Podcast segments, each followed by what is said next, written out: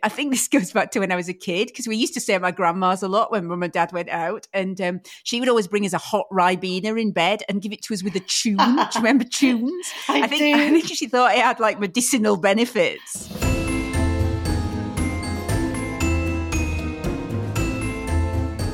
Welcome to Small Ways to Live Well, our new podcast from The Simple Things.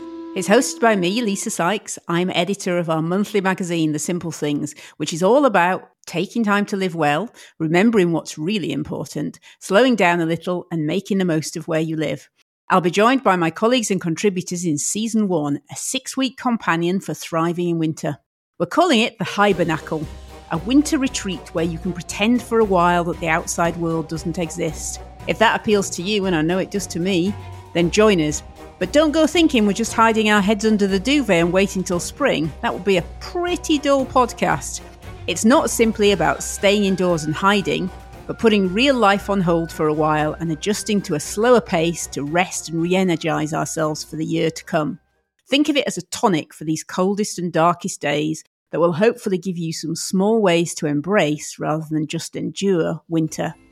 Search for us through your podcast app and subscribe so you don't miss an episode. See you soon.